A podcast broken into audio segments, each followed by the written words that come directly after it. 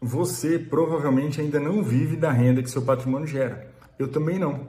Mas eu planejei para que isso aconteça. Pode demorar um pouco mais do que eu imagino ou um pouco menos, mas é muito importante que você comece. E é possível começar com 10, com 15, com 30 reais os seus investimentos na Bolsa de Valores. E no mundo dos investimentos, tempo e valor são igualmente importantes. Então te chamo para participar das lives do A Bolsa é para mim toda terça e quinta às 7 horas da noite. Para participar é só clicar no link que está na bio do Instagram ou no botão que está aqui embaixo. Um forte abraço e fiquem com Deus.